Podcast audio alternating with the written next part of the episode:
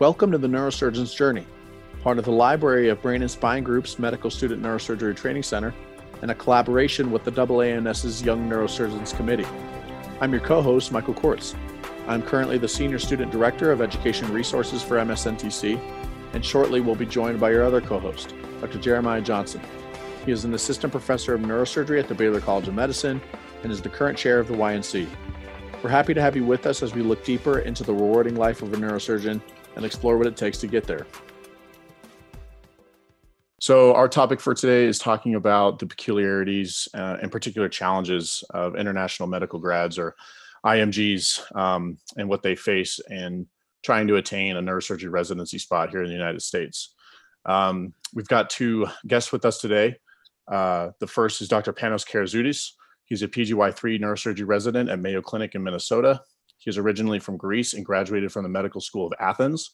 He has also completed a master's degree in clinical and translational science from the Mayo Graduate School. Panos, how are you today? Good, good. Uh, good morning, everyone. I'm uh, very excited to be with you today. Thanks so much for being on. Um, the second guest is Dr. Gregoire Chatain. He's a PGY4 neurosurgery resident at the University of Colorado. He's originally from France and graduated from Barts in the London School of Medicine at the University of London before completing a postdoc at the NIH in the surgical neurology branch. He has also earned a master's degree in radiation biology from the University of Oxford and completed his bachelor's degree in Canada. Greg, how are you? Good, good. Thank you for having us. A uh, plus uh, on the pronunciations of their names, by the way. yeah, you nailed it. so uh, we really appreciate you guys being on. The motivation for this episode came from a, a, the webinar series that Dr. Johnson is putting on through the Young Neurosurgeons Committee. So Dr. Johnson, do you want to start a little bit, you know, talking about where the motivation came from and, and why you think today is a useful conversation? Yeah, well, I mean, this is uh, certainly an extremely common topic whenever you talk out in quote unquote public, where people can see a topic related to neurosurgery and medical students um, and and comment. And so that's been the case with our webinar series that we have over at Young Neurosurgeons with NREF where we talk about, you know, what is neurosurgery, who wants to go into it, tips for how to get into it. And it's, and it's just an incredibly common question to ask um, how to get into neurosurgery if you're uh, in the United States, if you're an international medical graduate. I don't think there's really a lot of information out there on this topic per se. Um, and it's a complicated process, uh, particularly from the perspective of um, you know someone that's not embedded in the U.S. medical um, student system where you can learn these things, uh, you know, a bit a bit more my word of mouth. So I could understand how it'd be very confusing and um, challenging slash daunting to to figure out how to even go about matching the United States. And so I think probably the best way to learn that is to talk to people who have done it that can maybe walk people through their experience. Um, although there may not be a formula per se, um, I bet there's some commonalities about how to do that. So that's why we wanted to chat with these two gentlemen who've done it um, recently uh, and, and, see if that could help some other folks. It's a great overview. So we always like to start with talking about people's paths to neurosurgery itself. Um, so we'd love to hear that.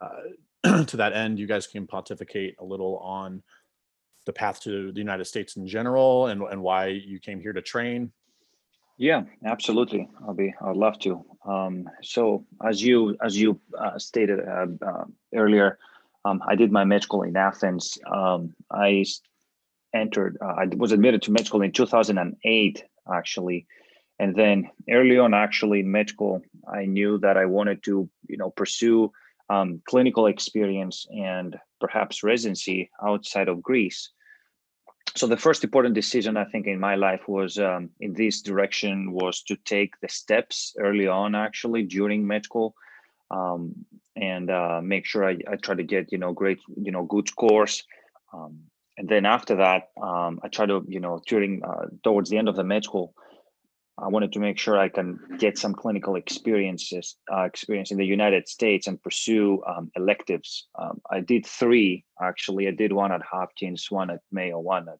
NYU, and uh, so that gave me kind of a little bit more experience, exposure, uh, not only to the American health system, but also you know interact with residents, interact with patients, get to practice my English and then finally you know make connections about what am i going to do after i graduate from med school because that's I think that's the first important step um, that people like in our shoes uh, need uh, need to know and tease out.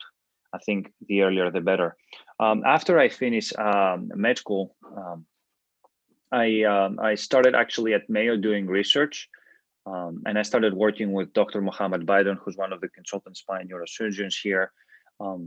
and the plan was to essentially do like what is called a research fellowship, essentially you know being devoted like 100% of my time to you know pursue it was mostly clinical research but also some translational stuff in animals um, and uh, the plan was to do about two years and then at the end of the two years i applied and by the time i you know fortunately started residency was a total of three years essentially that i did research um, at mayo in the meantime the mayo had also uh, the graduate school had a, a graduate program um, in clinical and translational science that involved a lot of statistics, designing studies, um, you know, things like that. And so that also that was a total of two years with a, a thesis at the end that I defended. Um, and so uh, that also gave me an extra boost, not only for my skills for the research itself, but also another creden- credential that helped me, I think, uh, by the time I was applying. So this is roughly my journey. Thank you so much. Um, it was very concise. Greg, how about you? Um, it's a little bit different, but there might be some parallels there. yeah, it is. It is a little different. I, I, just want to start with by saying that how relevant uh, this subject is, um, especially you know as I would have liked to listen to such an episode when it was time for me to apply about four years ago. Because, um, like Dr. Johnson said, uh, you know, we're in the dark. We have no idea how the system works, and um, I'm sure it was the same for Panos, but we had to teach everything, you know, ourselves. Um, so um, I had a little bit of an edge because my family moved to the States about 18 years ago, where my parents currently live in DC. Um, I went to med school in London, like you said. Uh, and one of the reasons I, w- I went to the UK is because for a very long time, I thought my family was going to move back to Europe. Anyways, um, so it, it towards the middle of my medical school, you know, my parents decided to stay in the States and have a long career over there. So I decided to move back to, to America and practice medicine. Uh, as an IMG, uh, you know, practicing medicine in America is is seen as this impossible task, let alone you know matching in neurosurgery. Uh, a lot of people will will discourage you uh, to try to go in the states because it's a very expensive process, and and, and people will tell you it's it's impossible and you're going to waste your money, you're going to waste your, your time. But it is doable, as you can tell from Panos and I's experiences. So I, um, my my dad had back surgery during my second year of med school, and he had his back surgery at, at Georgetown um, by one of the neurosurgeons over there, Dr. Riad, this great guy, and uh, he told him about you know my my will to uh, want to practice medicine and neurosurgery in the states, and and Dr. Riad actually offered me a, a two weeks observership. And that really sealed the deal for me. And that's when I, I really, uh, you know, uh, told myself I was going to work very hard, you know, towards the goal of neurosurgery in the States.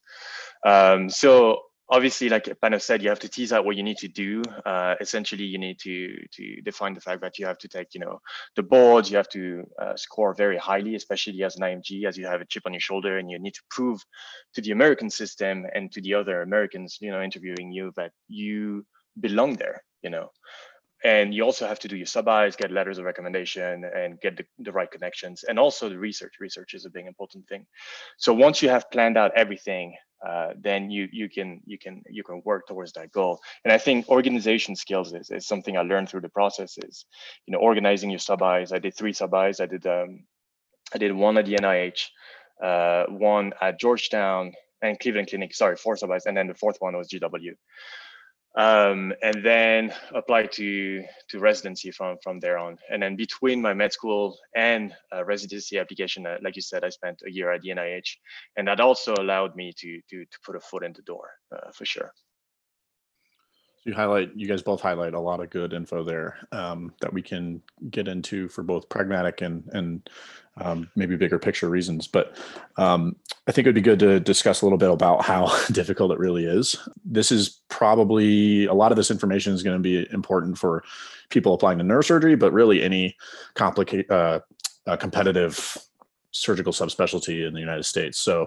it might be good to discuss a little bit about what the normal uh, just what the data shows. So, as you said, it's very difficult. And um, from what I've seen, the match rate is anywhere from you know 25 to 50 percent any given year for independent applicants in general, meaning um, U.S. grads, uh, osteopathic grads, and international medical grads. And you can then break down international medical grads into kind of two groups. You've got your U.S. IMGs and your non-U.S. IMGs. So um, US IMGs maybe go to a Caribbean school or, or they're from the United States and then uh, they try to gain a residency spot.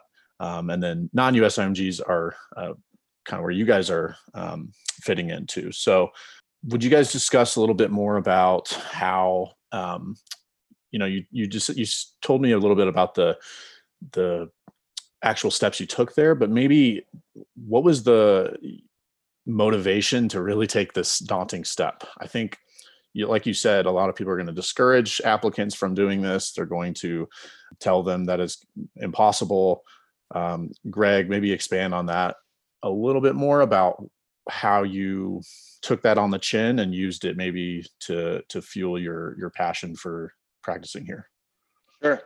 Um, so I had two main motivating factor. Uh, my number one was my family, and I wanted to go back and you know live in the states, like I like I mentioned earlier, and also because in the UK, um, uh, like training into neurosurgery is very difficult. There is a lot of bottleneck effect, uh, and you know uh, ending ending a good job in neurosurgery is is is, is very hard. Uh, so I think the two combining factors really pushed me forward to to try and, and pursue neurosurgery in the States. Um, the thing is, uh, I did not question myself too much because once you start questioning yourself and once you start doubting yourself, this is when I think you're not to do the maximal, you know, uh, uh, work towards that goal. Meaning that I think it was all about determination, organization skills, you know, and resilience and not taking no for an answer. So yeah, I had a lot of background noise from different attendings when I was a med student. Uh, I even one of the neurosurgeons uh, in London told me that I had better chances of being an astronaut than than you know matching a neurosurgery in the US. Uh, and then you listen to all of this and, and you take it with a grain of salt and you know you what you have to do. You have to do your steps really well. So you have to teach yourself everything. You know, uh, step one was very hard uh, coming from Europe, and I'm sure Panos can attest to this because what you learn in medicine in Europe is not necessarily what you the knowledge you need for step one because there's a lot of basic clinical sciences. Uh, and I had one friend who had matched um, at Tufts in internal medicine, and he was, uh, you know, a shoulder I was relying on uh, because he had gone through the process as an IMG and matching in, in, in, the States. So that was my main source of information. And then after, once you, you know, uh, go through the whole like step process, etc., then you need to figure out when are you going to do your sub Is, you know, and then organizing all of this as well. Uh, but to come back to your initial question, my two uh, motivating factor was my family and and the fact that I was telling myself I would probably have a better career uh, in in the US as well. Do you have anything to add, Panos? Yeah, oh, no, absolutely. Uh, I totally um, echo uh, Greg's uh, discussion points. Um, I think, as Greg said, um, I wanted to say um, also that um, it's very useful to have a guidance as you're embarking into this journey. Um, I myself had um, a medical student who was two years ahead of me, who's now doing. Um, he's actually now starting as plastic surgery faculty at University of uh, uh, in Cincinnati. But the thing is that you know at that time when he was trying to do you know general surgery, and we were friends, and he would you know essentially you know teach me some basics, and he would also himself you know tell me about his experience in the states. So i think one important thing that you know people need to know is if you can identify even a student mentor ahead of you who's older than you and uh, or a resident perhaps who has been through the same thing that you're trying to do then i think it's very useful. The second thing is which i think really helped me now in retrospect is try to speak with as many internationals in the united states in the specialty that you want to do as possible um, one for many one because you want to learn about the different programs because you want to learn about their experiences. Every pe- person has a very interesting story to tell here and many times you know very different stories and i'll come back to that. And and then finally um, you make you know connections people that you know perhaps they might help you um, afterwards. If you do a good job they might help you get an interview when the time comes.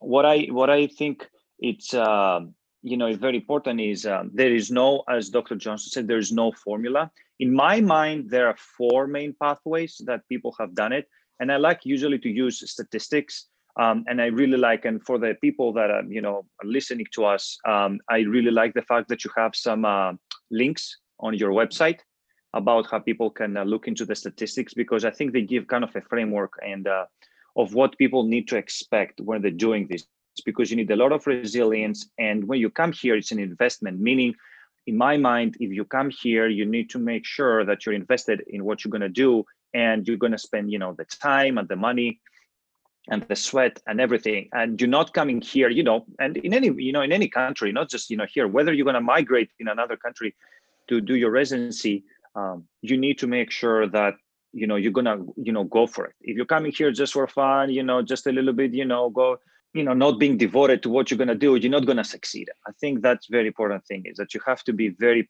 um, you have to you need to have perseverance. So in my mind coming back to this the four main pathways i you know there are some people that apply straight out of uh, med school. This is not very common. It's rather uncommon. Um, and sometimes they make it sometimes they don't. Uh, but typically my experience from those people that i talk they don't have a lot of very few interviews. And so you're kind of you know really anxious about whether you're going to make it or not just because you know everybody knows from the nrmp results um, from the graphs that the higher the number of interviews kind of correlates it does not guarantee a spot but at least it kind of correlates with the chances of getting a, uh, finding a spot. The second pathway is uh, people that are doing um, preliminary surgery, and um, and then they try to find a spot. We have to say at this point there is a, an attrition rate in neurosurgery, and we talk about this every year. I think at the big conferences uh, like WNS and CNS. Why do we have attrition rate in neurosurgery residency?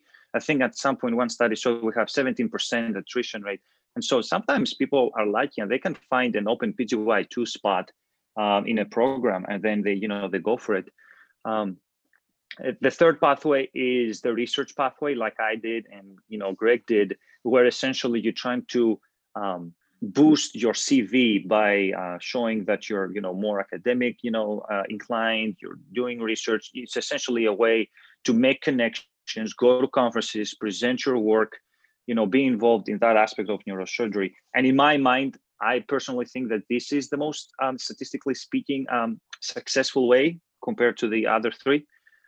And then uh, finally, uh, there is the, the new pathway, which is called the pre-residency fellowship, uh, which is essentially uh, some programs have it like University of Iowa, Mount Sinai, in, uh, in New Mexico, I think, um, I don't remember which other ones, or in Florida, I believe there are some programs where essentially what you do is you do a couple years of clinical work with some research. You work kind of as a resident, but it doesn't count as a residency.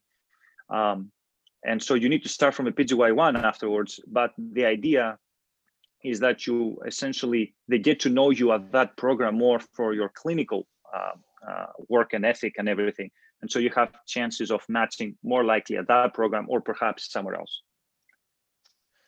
Oh, that was really good. And yeah, and especially for the research, I just want to say, as you know, Mike, you can attest to that. I think things are getting harder and harder every year to the point that even American students take a year of med school, we should say now, to do research and you know, put, you know, work on their CV in that way.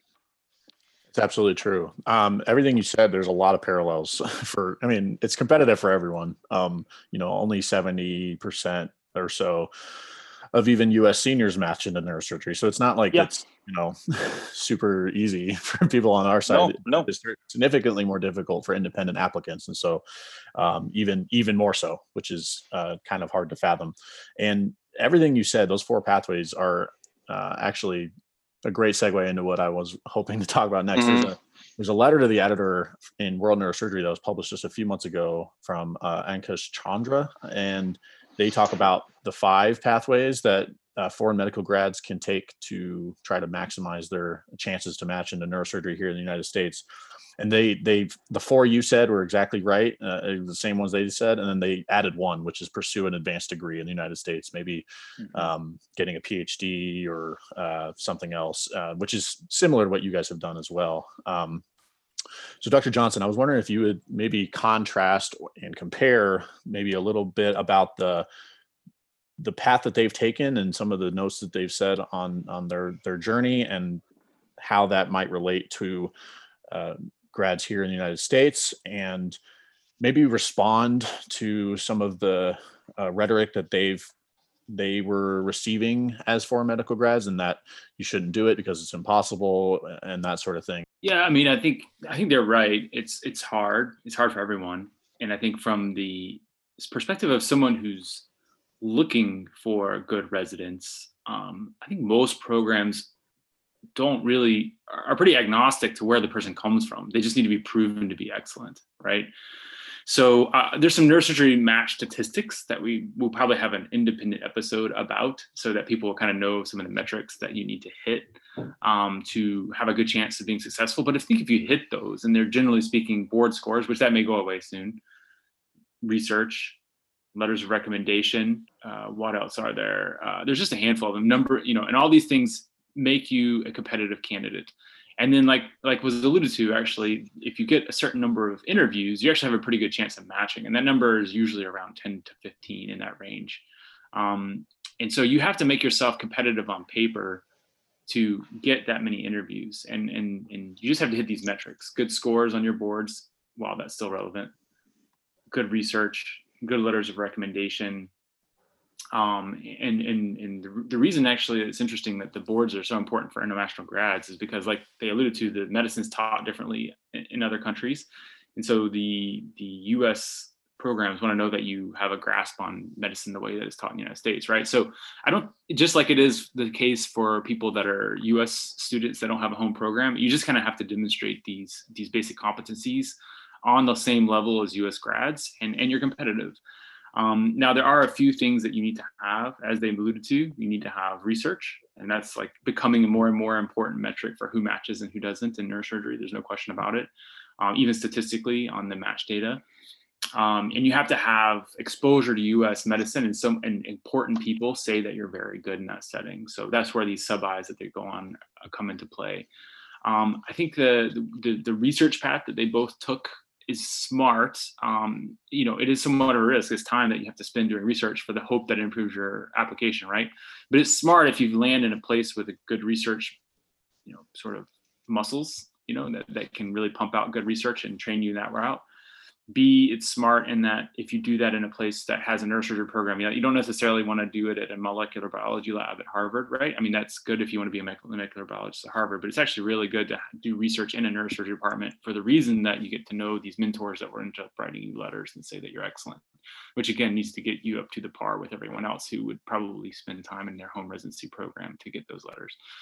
Um, so I think all those things can kind of debunk the the some of the rhetoric, as you call it, um, that it's extremely is a very it's impossible to match a in the US from an international medical graduate. Now it is very hard and it does take a lot of res- resources and time, and not everyone that's an international medical graduate may have that time, financial resources, uh, and then go through this rigor and then you know be proven to have the resume that they want to be competitive. So that's kind of the risk of it in my mind. Um, but it's not impossible. But it, but it, but it certainly is challenge, more challenging than going through the medical system in the United States, without question. More complex. Thank you so much. Yeah, that's a really good overview. I, am I think it would be good to maybe uh, nuance a little bit of the data for international medical grads. Um, and so uh, I've got the charting outcomes uh, in the match is published uh, by uh, NLE by the uh, National National Resident Matching Program. And um, for non-US IMGs, um, 11 matched and 33 did not match. Um, the mean step one score for match was 243 uh, and unmatched was 235. Step two was 245 uh, and unmatched was 240. Um, the mean number of abstracts, presentations, and publications. Now, um, just a disclaimer, they don't differentiate between those um, necessarily in terms of peer-reviewed publications and abstracts, that sort of thing. But uh, 61 uh, was the average number for matched uh, applicants, whereas 38 was the number for the unmatched applicants. So there's definitely disparity there, and that's actually very that's I can't say from a statistical significance standpoint, but the uh, that number is much greater than for any U.S. grad. Um, typically, that's in the 20 to 25 range for um, matched USMD seniors, uh, which shows, uh, as per other uh, data, that shows that um, more uh, foreign medical grads are taking those research years, as as you guys have, and as I am uh, as well, and uh, about 95 percent it says in, in one study said that um, students are taking these uh, research years depending on the year um, of course. And that's actually different than um, us imgs as i had kind of discrim- uh, differentiated those two earlier. Um, the mean number for us imgs who matched was 28 whereas the mean number who didn't match was 58 so maybe there's a discrepancy there in terms of why you're doing the research year in terms of you know maybe trying to make up for a, a low board score or that sort of thing. But those things are uh, very important, as you said. I think it was good to just maybe um, add some numbers to the uh, what we were trying to say. Sorry, um, no, I just wanted to um, uh, go back to the point that Dr. Johnson made about having a good grasp of the U.S. medical system and how it works. That was extremely important when when I applied. And one of the reasons you you you should this is obviously doing sub-Is and getting letters of recommendations. The people I have seen as IMGs fail into matching into any sorts of specialty in America are the people who did not have letters of recommendation or, or only just one from the US or who had done just one sub-I um, like Dr. Johnson said, you know, it's a financial implication and, and investment. But you, like Vanna said, you need to show maximal dedication and you need to spend a lot of time trying to, you know, sort out your sub-Is and get those letters of recommendation. And then through those sub-Is and letters of recommendation, that's how, you know, you get to do research in the States uh, with the bigger guys as well. Um, and so the how I ended up working at the NIH is because during my sub-I at the NIH, I was offered a, a postdoc fellowship with uh, the guys over there with Dr. Chittiboina, who's a great guy.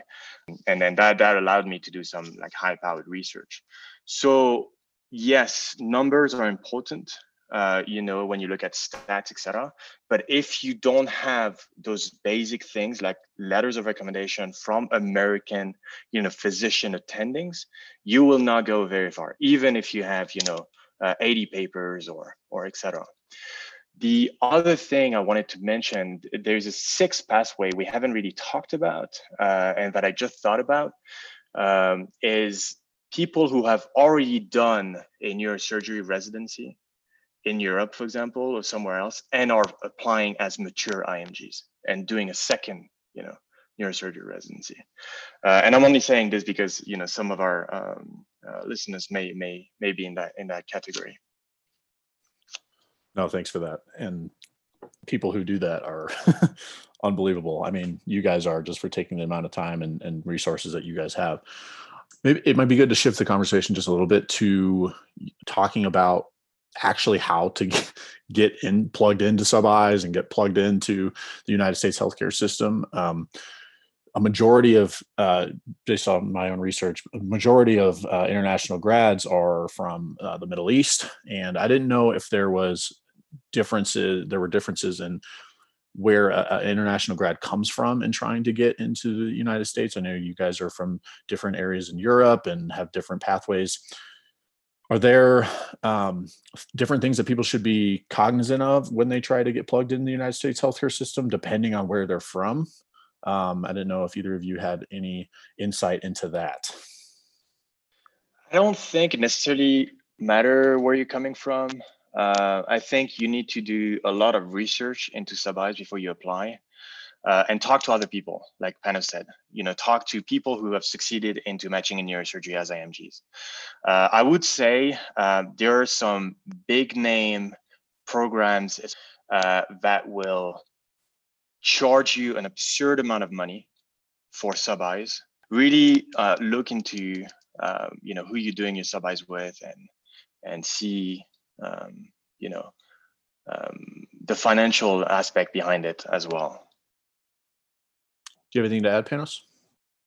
Um, no, I wouldn't. no, I don't think you know expectations in my mind. I think should be the same, and I I'm speaking this, uh, you know, because in our lab we had you know international graduates like myself that you know wanted to match in neurosurgery, and they are from Pakistan, India, uh, Lebanon, Syria, from you know from all over the world.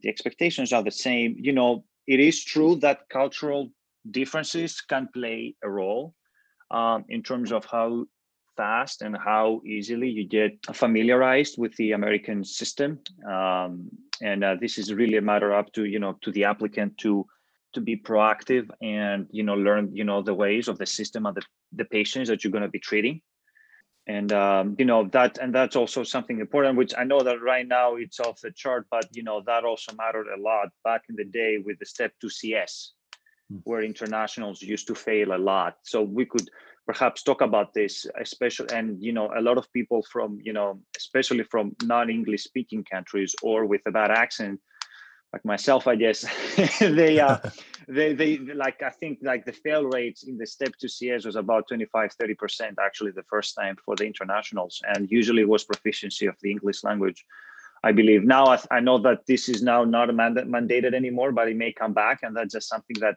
uh, it also adds to the point of doing uh, clinical rotations here Yeah, there was talk of doing it uh, via, you know, virtually the steps 2CS. I'm, I'm assuming you're talking about it being canceled because of the pandemic. Uh, right Yeah. So uh, that was actually my next question because I think that is a big hurdle, um, which we've alluded to during this conversation, is how to prepare for board exams, the United States Medical Licensing Examination. Um, there are three parts. There's one, two, CK, and CS, and then three. How are how did you guys prepare for those examinations? And maybe we can break it down into the written exams, which is step one and two CK, and then the the uh, patient clinical exam, which is two CS, and how how you guys prepared for those, both um, maybe in a cost effective way as well as um, feeling like you were ready to take it when you know where, how did you get to that point um, panos if you want to just expand on that Yeah, yeah, no, absolutely.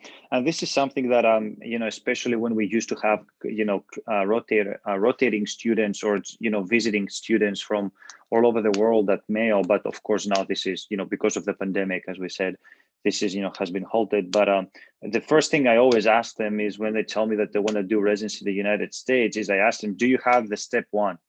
um, I was lucky enough that I took step one during early on in med school, and it was very. It was right after the preclinical years, essentially, of my med school, and that's because I, I knew I wanted to come here, and so um, I had set it up in my mind that I need to take it as early as possible for two reasons. One, because you wanted, you know, the good score. You want to um, make sure it's close to the clinic, you know, to the preclinical um, coursework that you're doing, and also because a lot of um, uh, rotations right now are mandating a step one um, actually uh, pass uh, before you you know you come here.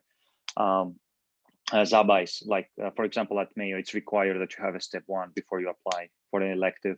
Um, you know there is ton of resources. Resources change. I took my step one back in 2012, and that it's like almost a decade ago. For yeah, it's crazy. Um, but um, but what you know what i would say is uh may i would say i think one of the most useful i always i tell you know students is make sure you try to take step one as early as possible um especially if you're still a student don't wait for graduation and then go back to step one i do think personal opinion because a lot of students actually decide late kind of late to come to the united states and then they're thinking "Hmm, maybe i should take step two and then take step one which you know it's feasible um, but I think getting step one and then going for step two, I think it's a easier pathway. I don't know what if Greg uh, can also you know talk about this kind of uh, the sequence and Yeah, no, I totally agree. Uh, you need to, if if you're really serious about going to the states uh, to practice medicine and neurosurgery, especially, uh, you need to take step one uh, very early on because all of that basic science knowledge is is a depreciating, you know, knowledge. You lose it very quickly, uh, and it's it's so hard when you're further into medical school to to take step one, uh, or should I say, much harder. Um, the one thing I do want to mention is that you know, like Dr. Johnson alluded to earlier, step one is it's probably going to become obsolete. It's just going to be a pass or fail uh, in two years. So maybe the pressure is a little, you know, off uh, to get like an amazing, you know, uh, sky high board score. However, they're going to care about other things now even more. Um, so that, that that that's going to be an interesting, uh, you know, era of applications because um, it's it's going to be totally uh, totally changed. And especially when looking at applications like people are going to care about other things that we don't necessarily care today. Um, but to go back to your initial point like how did i study for it? I, I took it as a end of second year med school. Uh, i took uh, board review courses. Um, and first aid was was my bible. You know i had it open. Every single you know uh, lectures in med school i would refer back to my first aid you know uh, every time we would talk about a subject. And and i studied hard you know at night coming back you know very late. I would study hard for step one because i, I knew it was so important uh, to do well in, in the states. And and my friends in, in england didn't understand why i was studying so hard but you have to tell yourself you're doing it for because you know you, you want to reach uh, something that is that is very hard to get to, but it's very feasible. Um, and then step two, uh, step two for me um, in England, the way you you you learn medicine is very clinical. So step two was much easier, especially CS, because the way we're we're assessed and evaluated for finals is exactly the way CS works. It's called OSCEs, where we evaluate, you know, we examine patients in front of an examiner and uh, so that that that was much easier for me. Uh, step one was definitely the the giant. Um, you know what's going to happen for IMGs when they apply, and it's only a pass or fail uh, assessment for step one scores. To to talk a little bit about the impact of pass fail for step one. Um, actually, our, one our one of our previous guests, Akib Huq, he is a, a MS4 at Johns Hopkins. Him and a team uh, actually published a paper uh, from a survey on program directors in neurosurgery who's what their perceptions were going to be of the impact of the pass fail change. And you know one of the key ones that i that stuck out to me was that um, grads from less prestigious schools um, which could be you know really anything if you however you define it but they're going to be disproportionately affected um, because they're not going to be able to quote unquote equal the playing field. And that was one of the big concerns of the change uh, at the onset.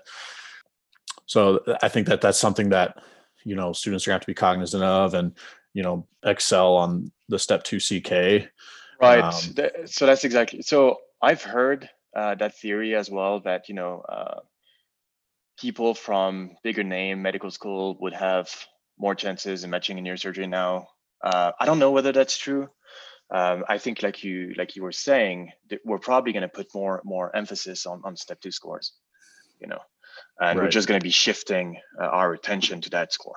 You know, right. everyone is going to have a pass in step one, so now we're going to care more about the step two score. Now, right. when people are applying to neurosurgery, they don't necessarily need to show a step two score, but I think you know medical students are going to feel obliged now to show yeah. a very high step two score.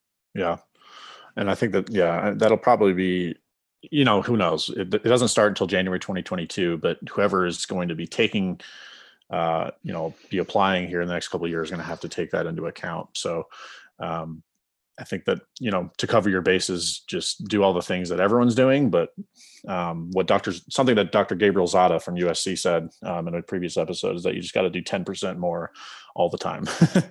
and uh, as a independent applicant, you maybe need to do 10% more than even other neurosurgery applicants. And so um, it's going to be a long road and you might get a lot of no's and rejections, but you got to keep going um, is.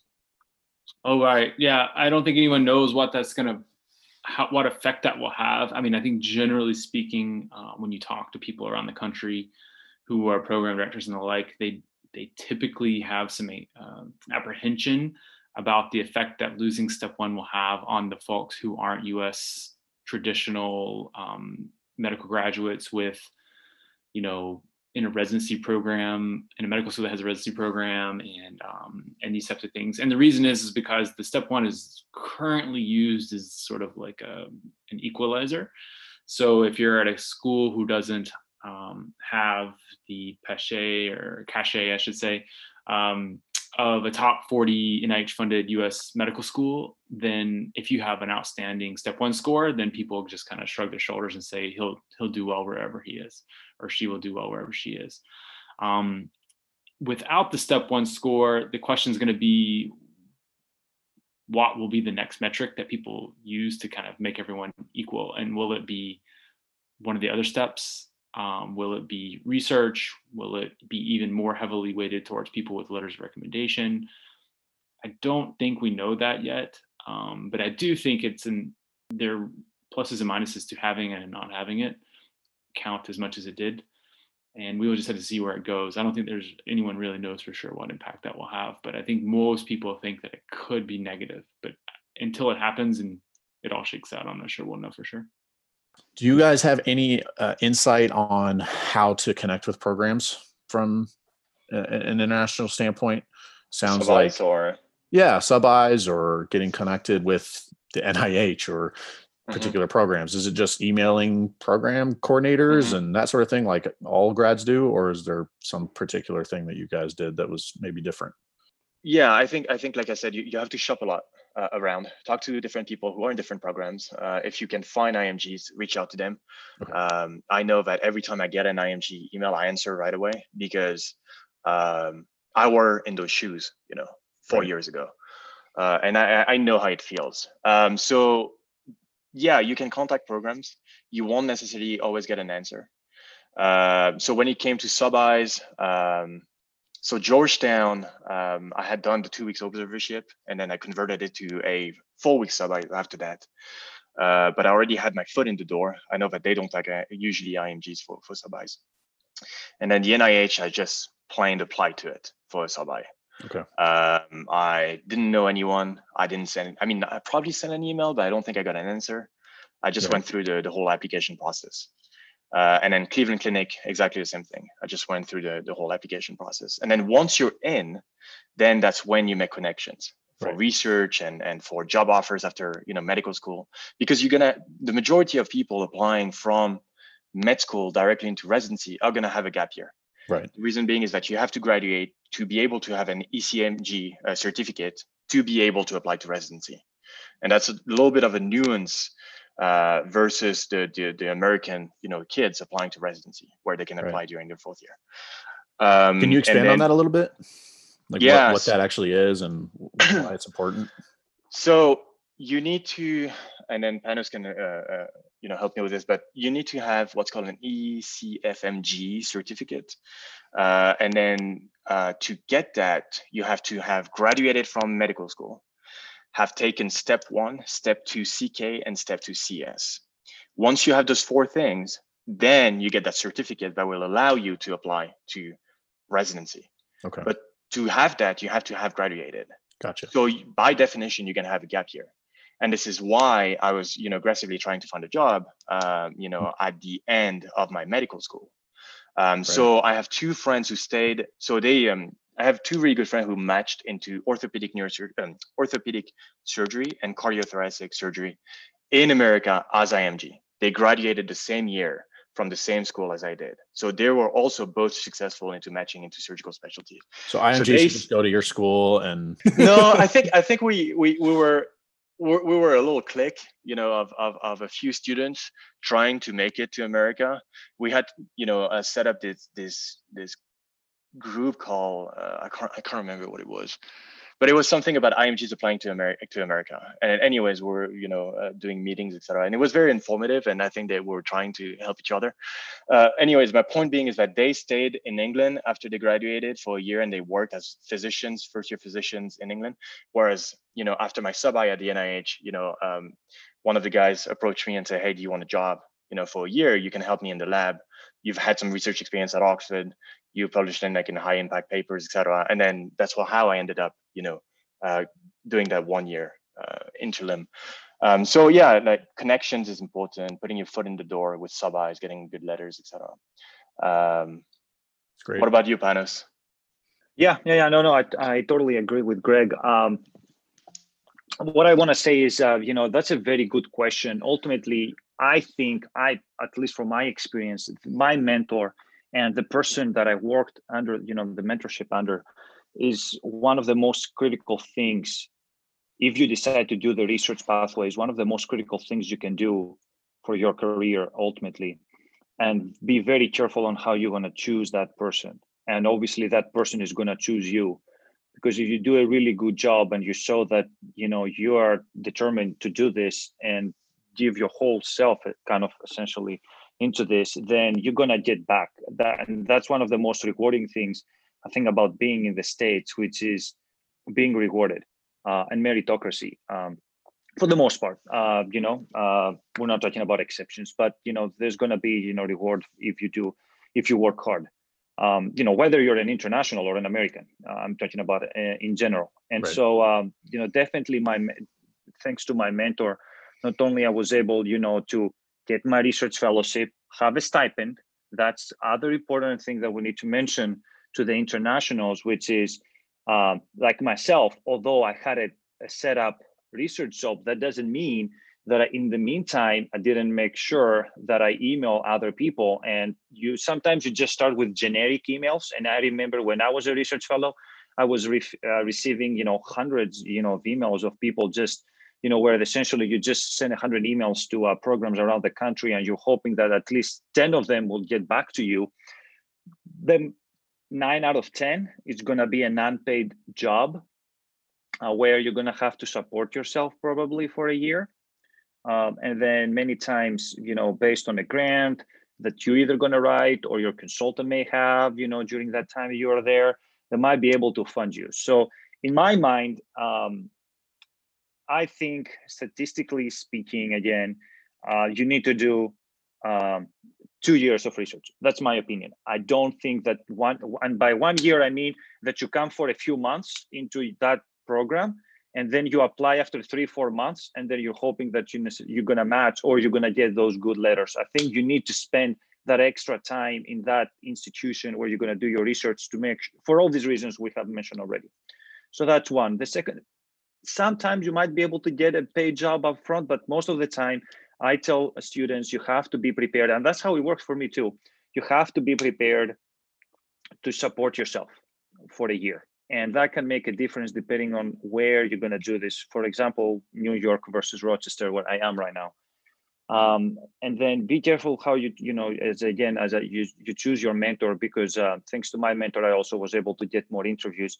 Ultimately there's going to be um, a person who's going to picking up the phone for you and call programs to give you an interview. And that's also something we can talk more about this and perhaps you left it for the last part of this interview which is your goal is in my mind is to get the interview. Once you get the interview you're playing now at a different level uh comp- you know meaning you know pro- programs have determined now that you're good on paper. And now the question is are you a good fit? Can you match?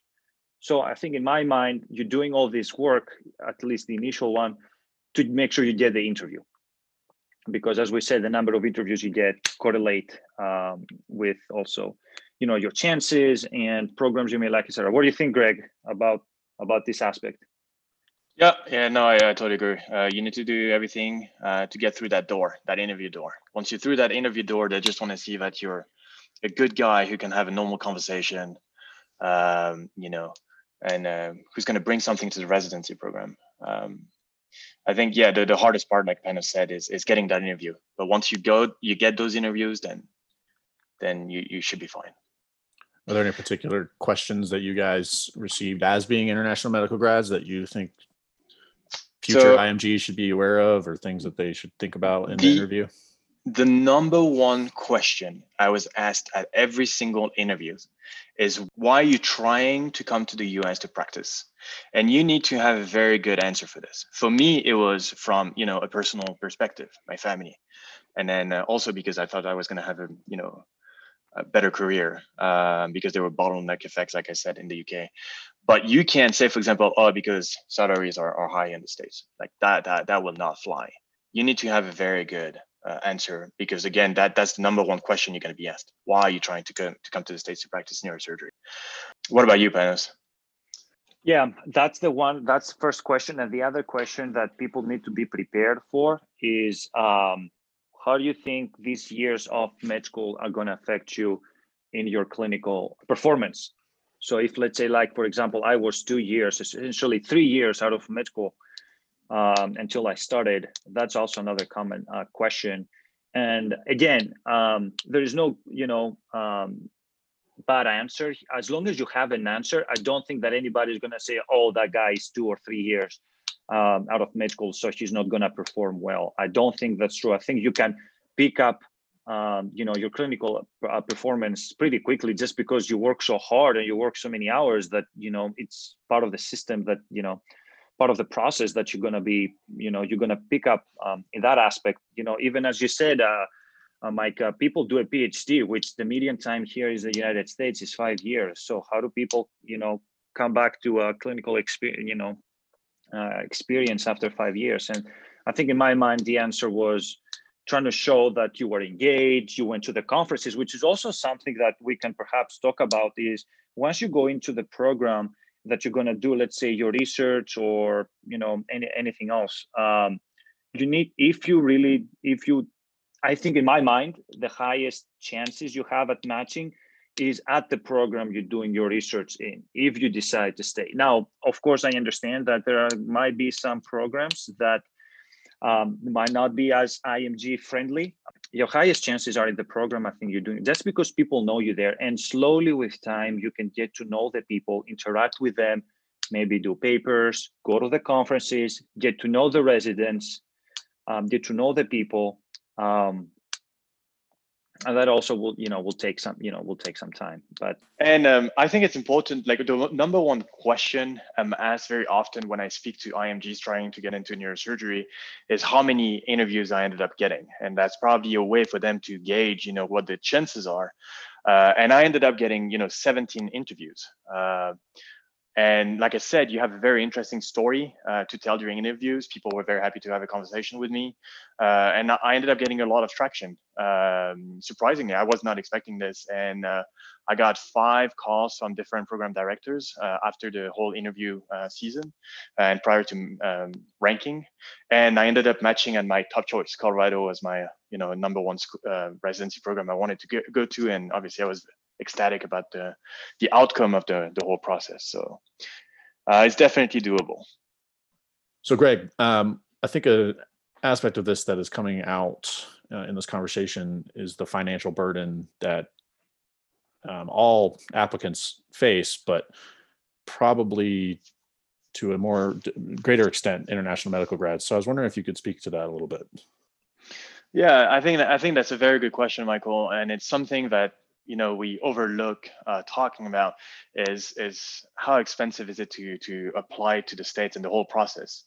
Uh, it is very expensive, and that's why a lot of people don't end up doing the whole process. They end up just taking step one, and that's it. Um, so again, it is dedication. Is it has certainly a uh, big financial impact on you. Um, so the steps are expensive. Uh, unfortunately, you're going to have to find the resources uh, of, of paying for those. Like American kids, everyone has to pay for those. Uh, the one thing I, I, would say the two things that are very expensive, especially for IMGs, is uh, doing sub-Is, so rota- away rotations. Uh, where do you do your away rotations and how do you choose them? Uh, I think that's also important. I did a lot of research uh, when it came to doing my sub-Is uh, and try to pick places where it was going to be cheaper uh, for me to go to. For example, all of the you know programs I, I, went to for my four sub-Is, they were free. There are other uh, you know places that are very expensive. They'll charge you between four thousand and five thousand dollars just for four weeks, and I wanted to avoid that because I didn't have the you know the the, the cash to do so. Um, so like I said, I chose programs that you know if you got in as a sub-I, then it would be free. Even Clinic, Clinic uh, Cleveland Clinic was paying for your own accommodation. I mean, for your accommodation. And I also chose programs close to my my home. You know, there was one way I also dealt with you know the financial hit uh, is by staying with my parents. So one thing you can also do is if you know someone in the area, maybe you would be more inclined in, in applying, you know, to sub-Is in, in, in that specific region. Uh, that way you can stay with family friends or friends that you know um, and that would certainly absorb some some of the cost associated to this. And then um, coming to you know the whole interview process, you know, let's say you have 15 interviews, you know, it's it's going to be very very hard financially to go to these interviews uh, uh, from you know from wherever you're applying. For example, if you're in London, if you're in Greece, Athens, or even in the Middle East, uh, you know Saudi Arabia, Dubai. Um, how are you gonna you know pay for 15 flights? Uh, you're gonna have. I mean, either you have to have a lot of money, or you have to take out a loan, or uh, you are already in the system, already on American soil, which I think is probably the best option. And that was one of the reasons as well that I chose to do, you know, something after med school in America because you already, you know, you have already a foot on the ground, uh, and it, it makes the whole process much cheaper. You know, you don't have to pay international flights for 15 interviews on top of all the hotels you have to stay at. And um, the way I also dealt with, you know, the the, the, the cost of, of interviewing was was to take out a, a small loan uh, that I paid back pretty quickly. Uh, but unfortunately, that that's that's the way it is, and and even you know even for American uh, kids applying to residency, it's it's a very expensive process whether you're applying for internal medicine or neurosurgery. Yeah, the median uh, cost is you know anywhere from eight to 10 grand. And in a normal year, obviously the pandemic has changed some of that, but that's really good, Greg. I really appreciate you talking about that. I know it's a difficult subject and sure. It's something that we need to be, um, of course, yeah, as, as we, as we apply. So, um, so to, to kind of summarize our, the rest of our conversation, uh, our conversation to this point. So take step one early, um, especially if you're taking it within between now and January 2022 before it moves to pass fail. There are really six pathways um, for international medical grads to take before coming to the uh, United States. So they can come straight out of med school. Um, they can complete residency training prior to neurosurgery, as Greg has said. They can do postdoctoral fellowships, pursue an advanced degree, um, do a pre-residency fellowship, um, much like you guys did, and then do extended clinical experiences in the United States.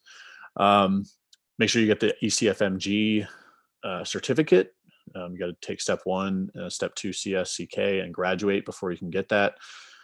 And then try to do as many sub Is, you know, three, four, or five if you can um, in the United States, and do uh, and get letters from people in the in those fields. Um, contact as many people as you possibly can. Um, it's kind of a numbers game, trying to just get as many people to to connect with you and and reach out to international grads to to get advice on on the pathway, uh, and then do um, try to get as much research experiences as you possibly can. Um, is there anything that I missed there that you think would be good to summarize? Um, um, I, as an IMG, you have an interesting story to tell. You mm-hmm. know, you, you're from a different background than the rest of the applicants. Mm-hmm. Um, and people care about this, you know, uh, and that's what I've seen on on the trail. You know, people were really interested in having a conversation with me. So the one thing I do want to mention is it don't don't get discouraged by the process. It's it's definitely worth it. Panos, do you have anything to add? No, I think that was uh, an excellent summary, uh, Mike. Um, I think that we you know we discussed about the the major points that somebody needs to have in mind. Um, what I was just going to say is um, as Greg said, it's a it's an it's a, a process that's worth the time and the effort and everything. Um, and ultimately, um, it needs careful planning, um, and it also needs just at the end of the day, you know, you might say that the chances still very low, you know, for especially for foreign medical graduates, but you know, also for American medical graduates, you know, things are hard, and so you know you always need to have a plan b and a plan c at you know at the end of the day to make sure you know that your time that and the effort and everything is not going to waste. So well you need careful planning the whole process i would say. That's an a very in, you know very important point that we need to drive home for imgs listening to us is, is careful planning you know organization skills and showing resilience. People care about this you know. Uh, it's all that that process is all about resiliency for for for IMGs. Um, Dr. Johnson, do you have anything to add to to con- conclude what we've we've talked about? Um, yeah, I do. I have a couple of quick thoughts great. that I think could help bring things home, so to speak. So, one thing I do think it's important to mention is that, at least in my experience, neurosurgery as a field really tries to um, reward hard work slash be a meritocracy. Um, I really do think that's true. I, I, think that the field generally overlooks things like where you went to medical school and um, in, in favor of people rising through the ranks, proving themselves with hard work and accomplishment. So, what I would say is that number one, uh, don't be afraid of your own story. I think people, neurosurgeons like like uh, Gregoire kind of mentioned, neurosurgeons really like to hear this story of coming from another country and, and, navigating this complex process, doing really well, and being there in front of them as a as a new and diverse and interesting person to add to the mix of neurosurgery with different talents and viewpoints. I think that I think that they value that. Um, the second thing is, is though, is that when you are given these opportunities, if you've figured out how to navigate this system, um, and you are um, about to start your research fellowship, you really need to hit that out of the park, right? You can't just do it and put a line on your on your CV that you just did a research fellowship. I mean, you need to publish, you need to go to conferences, you need to network, you need to maximize all these opportunities um, you know, see if you can volunteer to spend time on the clinical service where you're doing your research fellowship. I mean, just continue to churn and churn and churn and churn, and these things will eventually end up benefiting you in the end. Um, and so I think I think no matter what it is, a sub I, a you know anything, you've done all this hard work to set all these things up. You just have to be ready to hit it hard um, when you get there and really knock all these opportunities for home runs. And um, and then when you're sitting there with the other groups of applicants at the interviews i don't think anything anyone will hold that against you. I think it'll be a positive um, if you've really accomplished a lot as an img um, and and i think people reward you the only other final thing i'd say is two things uh, we have a webinar for the young neurosurgeons that is available on YouTube. You can Google it, um, the Young Neurosurgeons NREF webinar series. The second episode goes through a lot of the match statistics, which are relevant to international international graduates as well as U.S. graduates. Um, secondly, there's another webinar which uh, has been mentioned several times, the word resilience. And um, we just had a webinar with University of Buffalo's Elad Levy and Renee Reynolds talking about resilience and um, grit. And I think a lot, a lot of the things we talked about today come down to smart planning, resilience, and grit, and hard work. Um, so that may be another one you guys want to check out just as a resource. And um, and those are the majority of my thoughts. I think it's possible. There's clearly examples of people that have done it very well, and I think this is a really important conversation that should help a lot of people that are trying to figure out how to how to do this and if they want to tackle it and these types of things. Luck certainly favors the prepared, um, and we'll have the rest of the uh, all the links and everything posted on the website. Um, that you guys think is relevant to today's conversation. Um, Panos and Greg, thank you so much for being on. I think this is really valuable. Yeah, absolutely, absolutely. Appreciate the opportunity to uh, have this discussion with you, guys. Yeah, thank you. I, I enjoyed this uh, very much. I could talk about this for hours. Um, it's an important, an important subject for sure. Hey, if you enjoyed this episode Please subscribe, follow, and leave a comment in Spotify, Apple Podcasts, or wherever you get your audio content. Make sure to follow MSNTC and the YNC on Twitter, Facebook, and Instagram, and check out our webpage at neurosurgerytraining.org slash TNJ, where you can find other episodes and links and resources related to today's conversation. Be sure to check out the YNC's webinar series and visit their webpage on AANS.org.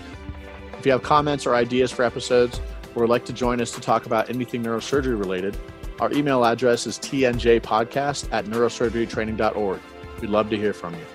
Finally, I'd like to thank Matt Rosenthal, one of our fantastic MSNTC volunteers, for helping with the editing and processing, and also thank all the fabulous people involved in this project. Have a great day, and we look forward to next time.